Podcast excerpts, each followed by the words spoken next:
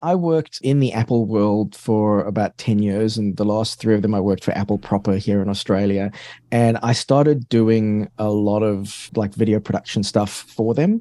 But in my, you know, my jobby job, my grown up job for Apple, they were like, oh, hey, Lee knows how to use a camera. Can we get you to do a little promo for us? And I was really enjoying it.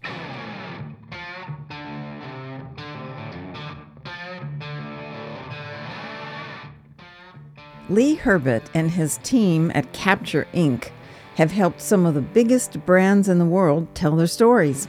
He's a cinematographer with a passion for teaching photography and video and editing, and he delivers workshops all over the world. Lee also writes for a number of online photography and video sites on topics ranging from reviews and how to articles, and he's a big fan of OWC products. In this conversation, Lee and I talk about everything from globetrotting to using empathy when dealing with difficult people, and that's a hard one. What you need to know in order to succeed, gear, of course, the DSLR versus the cinema camera debate, iPhones, our pet peeves, even how to travel with lithium batteries, and lots more. Stand by. We are talking the talk and walking the walk right here on OWC Radio. It's time for OWC Radio Tech Talk with Creatives. Conversations with host Serena Catania.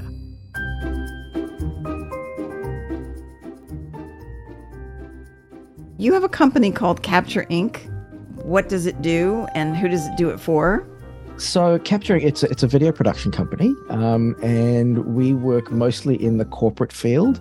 Um, and so, in terms of the, the, kind of stuff we do, it, it, it's very varied, which is one of my favorite things. I, one of the things I say, I, one of the reasons why I love my job is I, I learn a lot of random stuff about a lot of random stuff, and so you know, we do anything from training videos, um, promotional videos like highlights reels. We'll live stream events. We'll create highlight reels for events.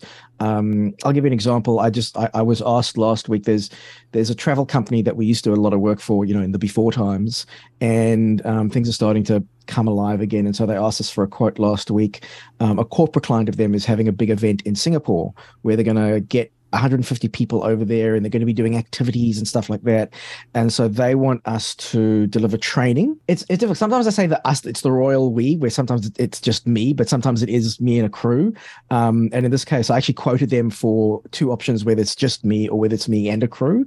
And so if it's just me i'll be giving some training to each one of the groups and we'll give give them a few GoPros and get them to film stuff and I'll film stuff as well, but they like different groups will be doing different stuff. So I can't be in two places at once. And then they want me to create a highlights reel for each group of their experience at the end of the three days. And then on top of that, create a highlights reel of the whole thing that's sort of a bit more professional because I've shot it to help promote more of these events, sort of thing. So that's that's like I've done training videos on how to use syringes for a new type of syringe. Um, I've done promotional things for um, a, a salami factory, which I love that. sounds random, but but, I'm, but I'm what, half what Italian. Can I have a piece of that salami? Oh no, it was amazing. Like it was it, it was it was it was this promotional like it was a salami festival um that they had on a winery like out in the middle of nowhere. Like it's sort of like I had to drive like three hours in the dark to get there. I'm pretty sure there's there's a video of it on my website somewhere. I think, and it was just a lot of fun. And I love food, Yeah. so Yeah. I'll tell you I'll tell you a little story about how I, how I got started. Yeah, that Uh, was my next question. Everyone always wants to know how did you get your job? So, yeah, tell us a little So- bit about that. So I I worked um, in the Apple world for about ten years, and the last three of them I worked for Apple proper here in Australia, and I started doing a lot of pro- like video production stuff for them. Um, how I got started with camera things and video production in general was I used to do stand up. My joke is I'm not funny anymore, um, and when when I used to do stand up is I used to record every one of my sets so I could analyze it afterwards because very often when you're on stage like your adrenaline's pumping and you get off stage and you think what the hell did I just say? So I always used to record it so I could analyze it afterwards and go, oh, that that joke worked, that one didn't. I need to rewrite that, all that kind of stuff. And you show up to any theater with a camera, and all the other actors or comedians will be, oh, hey, can you shoot a promo for me? Can you help me with? So that's how I sort of got started doing that more on a fun side of things rather than making money from it. but in my you know my jobby job, my grown up job for Apple, they were like, "Oh, hey, Lee knows how to use a camera. Can we get you to do a little promo for us?" And this was all internal stuff, so nothing fancy, nothing you know public. And I was really enjoying it. And yeah. There was there were there were two moments that sort of convinced me to go out on my own. Number one, um, a friend of mine said to me, "What would you do if you won the lottery tomorrow?" And I said, "Oh, that's easy. My wife and I would just travel the world making food documentaries." and he said, cool, you're never going to win the lottery. What are you going to do to make that happen anyway? Nice. And that was such a moment for me. Yeah.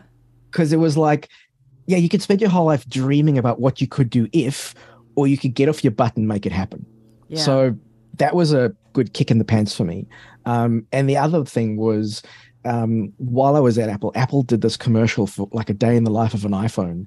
And what it was was um, like they, you know these people started a day like they went surfing in the morning and then they went to like all the, all around the world and the surfing was here in Melbourne where I live and I went to my manager after like it was a beautiful commercial I went to my manager I was like hey you guys filmed something in Melbourne why didn't you get me to film it and he was like dude this is Apple if we're filming like a multi-million dollar commercial we got Martin Scorsese's son to do it if you want to film commercials for us, go out and become Martin Scorsese's son, sort of thing. And I could totally have filmed that just as well, sort of thing. But because they didn't have that perception, like I was Lee, the training guy at Apple, I wasn't yeah. Lee, the filmmaker at Apple. And in the nicest possible way, they were like, not in a nasty way, they were like, well, look, if that's what you really want to do, you need to go do that somewhere else. And so in 2014, I said, right, this time I mean it. And I went out on my own and I think one of the really important things, and I knew this at the time, is that if you want to start a business because there's something that you do that you absolutely love and you want to turn that into a business, that's amazing. But just be aware that if you are lucky, you will get to do the thing that you love 25% of the time. And the rest of the time, you're going to be doing grown up stuff. so it's the marketing oh, and the admin and the taxes. But you, you know, most of us don't get to do what we love 25% of the time. So it's still, yeah. I'm I'm almost 10 years down the track now. Like I've I've been doing this for eight years now. Totally worth it. Absolutely still totally yeah. worth it. It's yeah. it's been really hard and it's it, it gets easier and it gets harder in different ways and you're always learning. Um, but I, I, I still absolutely made the right decision. Have you had I guess the question is um, I've noticed you're a very upbeat person. You're always friendly. You have a lot of friends. Everybody you work with seems to really love you. But if you could give a tip about what to do if they're in a situation where somebody's not actually, how can I put this? not being mean to them, but you know, every once in a while you run into somebody that's just a pain to work with. How do yeah. you handle that? I think my superpower is it's funny, I, I, was talking about this with someone the other day, and I think my superpower is empathy. Yes. And and what I mean by empathy is I'll always try I always try and look at something from someone else's perspective because as humans, when we are scared or angry, we do stupid and bad things.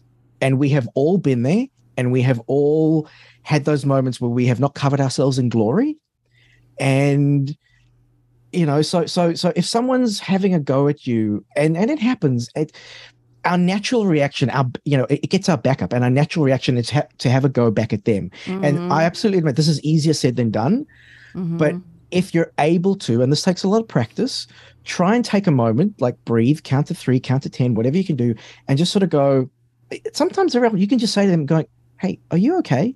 Like, what's what's going on in your life? Because very often, if someone's like screaming at you or having a go at you, it's because they've got a lot of challenges going on in their life. I'm trying not to swear, and uh, particularly as an Australian, it's really hard not to swear. um, no, but you know what? You're right. You're right. Put yourself in their shoes. Take a deep breath. When you start seeing red, that's a big warning sign and it's hard to get off of that you know yeah i've yeah. realized i realized like my mother and i've had some you know we love each other very much but we're, we're very we're very honest with each other and open with each other and we treat each other with mutual respect so sometimes we'll have shouting matches over political stuff and what have you mm-hmm. and i realized i think at around 18 or 19 once we were having one of our epic shouting matches and i had this moment of oh I realized I was getting angrier and angrier. And the reason why I was getting angrier and angrier is because I realized she was right. Oh, that's a tough one. and so that's you, a tough one. Yeah. So, so you got to kind of pull yourself back and go, right. Hang on, am I really angry with her? am I angry with myself? Because I realize she's right. And it's very hard to admit that. We don't always do it, but I try and remember that experience when I'm in that situation. And also, I, it's funny, very often when I'm talking to clients about potential projects, like we're planning things, I'll very often say to them, hey, I know I can sometimes come I can sometimes come across as quite negative because I'm always sort of pointing out, oh, this could go wrong and that could go wrong, and but I'm sort of worrying out loud. And what I try and do is I'm trying to think about all the things that can go wrong, so we can plan for them, and so that they so if that does happen, we're, we're prepared. Um, yeah, I call so it Plan B. Yeah, and so I think if you think ahead a little bit and try and plan like that, very often you'll prevent a lot of people from getting frustrated with the situation and things kind of blowing up. So that also is sort of how I try and help to mm-hmm. avoid confrontation because mm-hmm. no one likes confrontation. No, there, there. It happens on a set though when people are disagreeing and you're under pressure. And um, you know, I pride myself in in being the person that most of the time, not always, but most of the time, uh, can you know help people sort of negotiate amongst each other and make it work because everybody wants the same thing.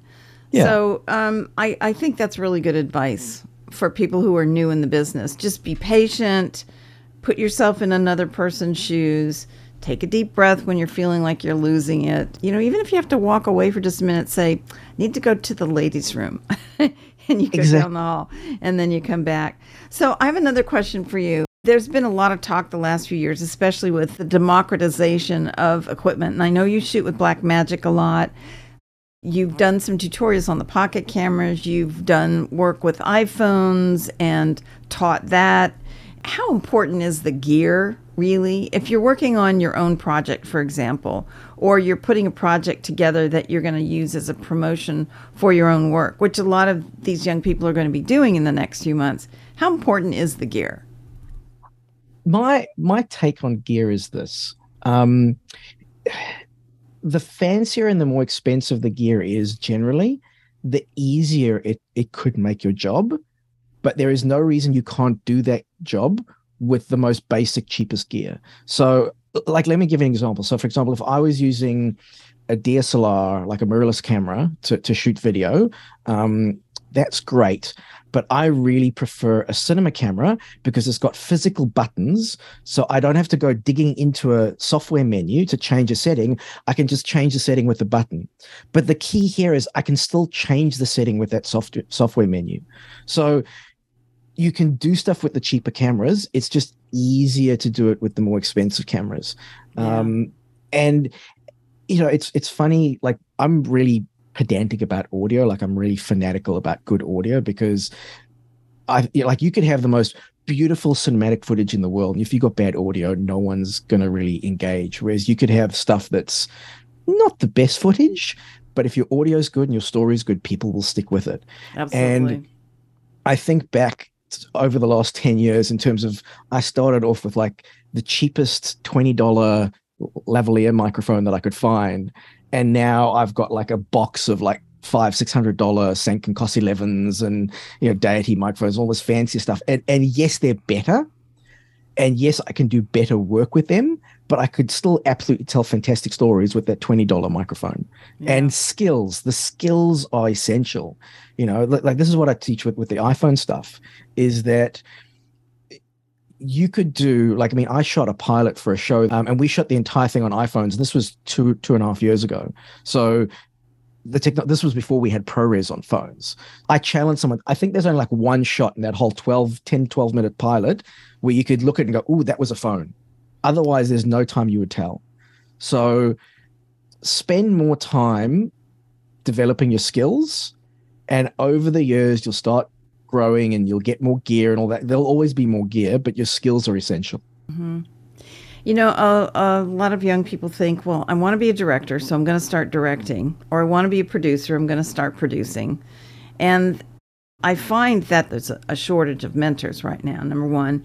And number two, my belief is it's really good to just get in there, roll up your sleeves, and do everything you possibly can on a production because don't you feel that the more you know, the better you're going to be once you get to where you want it to go?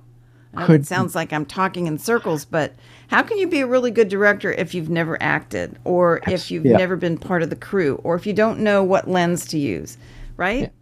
So oh, th- th- this ties into I'm trying to remove the word just from my vocabulary There you because because just removes any my pet peeve is when a client goes, "Oh, could we just film this in 2 hours?"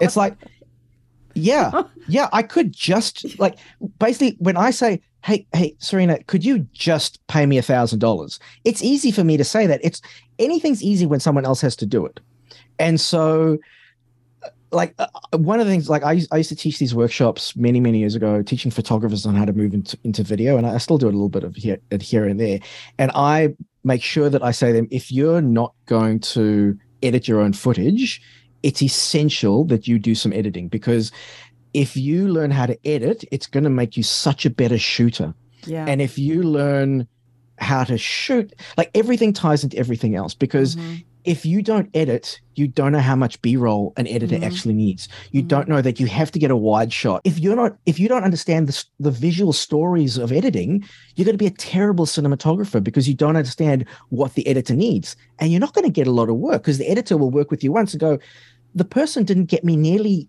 the kind of shots that I need. I'm not going to hire them again. yeah. So Yeah. I think it's absolutely essential. And again, it, go, it comes back to empathy because you won't say to you know your, your lighting person, "Oh, I need those lights done in the next ten minutes," because you'll have experience and go, you know what, it's, it's probably going to take more than ten minutes to light this scene. So absolutely, it makes you better at planning because you've got a much better idea of what's involved when you're asking someone else to just do something. I know when somebody calls me, a potential client, and they'll say, I just need a short two minutes. When anybody ever uses the word just when they're trying to hire me to do something, I, I just kind of move backwards. Like, okay, there is no such thing as just. Everything has to be well done. So, um, sound is very, very important. The visuals are important. Working with your actors is important. All of that, but but sound like is the one thing that I really aspire to be better at. I can hear it and know that it's good, but you put me on a big set with the mixer, and I, you know, I really wouldn't be very good at it. So I have deep respect for sound people. And I think one of the tips I'd like to give is leave enough time for the sound person to get things right, right? I mean, Absolutely. they never have enough time, right? Yep. Yep. Yeah. It's always, I, I've very often, I haven't worked on a lot of big sets because that's not the type of work that I do, but I've, where I have, I, like, it's, I've been doing like the behind the scenes stuff, um, which is actually kind of good because you get to observe. Um, and you, you sort of, you're, you're removed from the, the emotion very often. And yeah, I, I really feel for the soundies because just something as just something as simple as asking everyone on the set to keep quiet for 30 seconds to get room tone.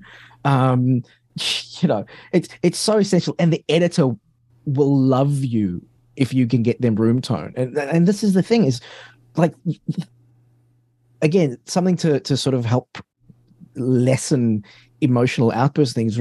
Like you say everyone's working towards the same goal. You know the sound is getting room tone to help the editor. They're not getting room tone to annoy everybody you know and and and and the gaffer's not saying hey we need to tie that light up. You know i need another 10 minutes to tie that light up. They're not doing it to frustrate you. They're doing it so that light doesn't fall on Right. someone's head. You know Yeah. it's it's the more you understand the more empathy you'll have because you understand why people are doing. But in the converse i think particularly as a director or producer or even a set coordinator um, it's really important if you've got time and there's never enough time on set to explain why you're doing something because i think if you just tell someone to do something they'll be like oh, i don't want to do it blah, blah, blah, blah, blah, blah." whereas if you explain hey can you please do this and here's the reason why you under the person understands the importance of the task and they're far more likely to you know skip and sing a happy tune while they do it sort of thing Yeah. Yeah. I think uh, there's another thing too that I wanted to ask you about. And why do you think in our business people work in packs? I have a theory about it. you know, when you're hiring, you tend to bring people you've worked with before because you're more comfortable. But I always tell the students to look around the room and, and then when they go on to college, look around to the people they're working with. And don't you think those are going to be the people that they're going to advance through life with? That is exactly what it is. It, all my work, every single job I've ever had in this industry has been through word of mouth has been through someone who's worked with me or someone who I've known. oh, hey, Lee, Lee's good at this. Like, I mean, I remember I got one job.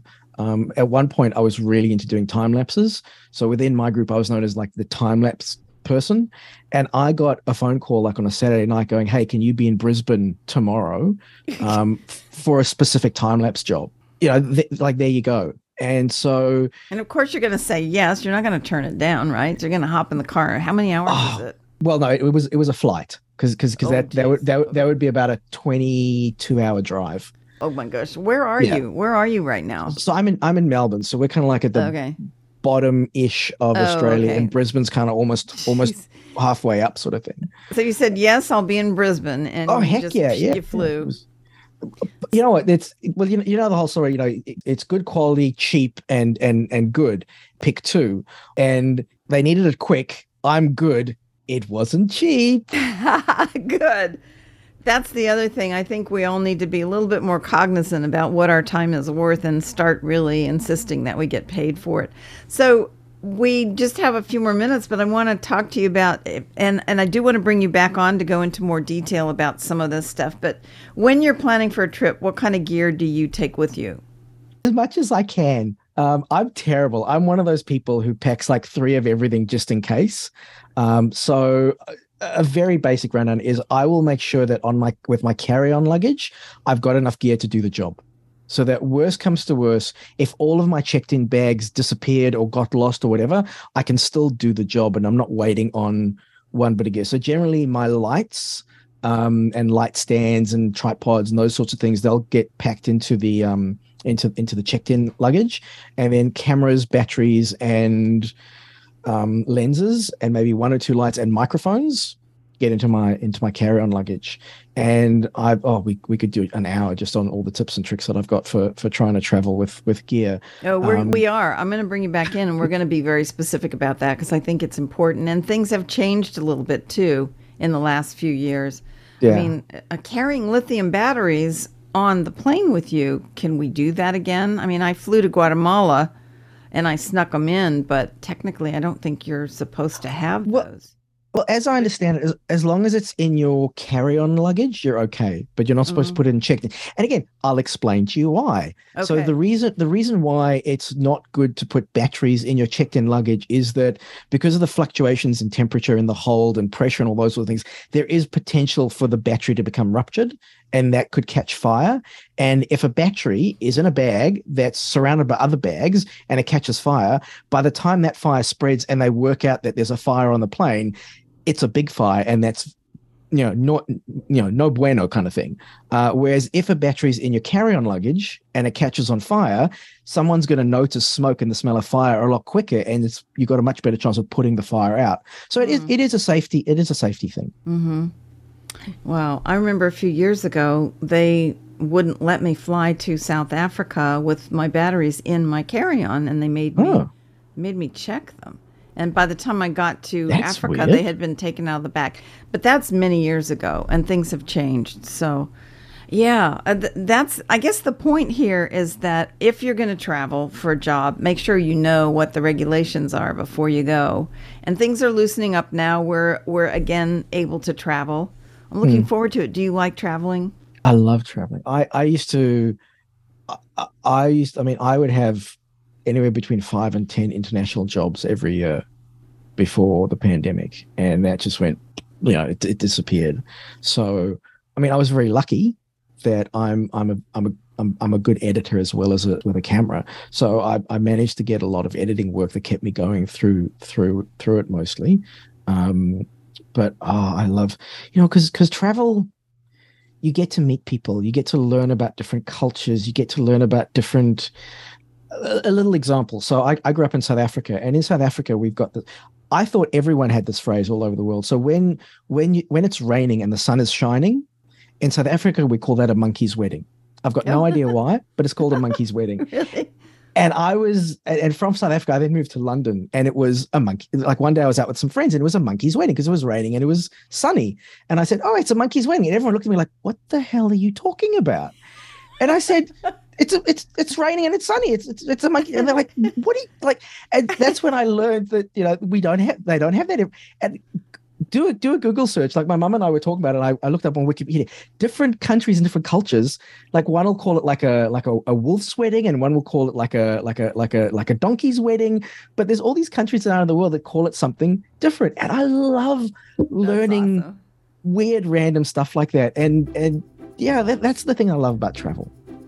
Lee, you are such a bright light. No wonder people love working with you. You are so good at what you do. I want to bring you back in you. to do a tutorial on some editing things. Um, we can talk about more gear. There's a lot of things that we can do. Thank you for mentoring and thank you for just being a bright light to all of us.